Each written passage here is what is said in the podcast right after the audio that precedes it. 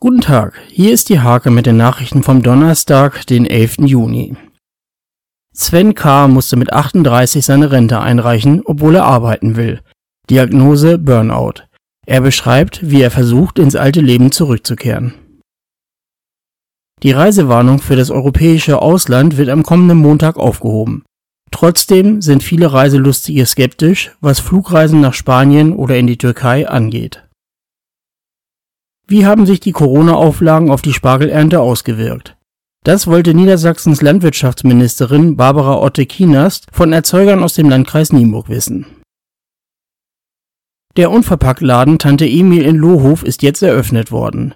Ursprünglich sollte bereits im Januar geöffnet werden.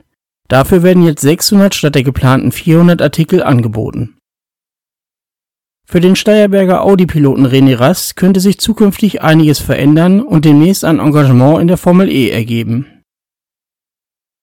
Diese und viele weitere Themen lest ihr in der Hake vom 11. Juni oder auf www.diehake.de.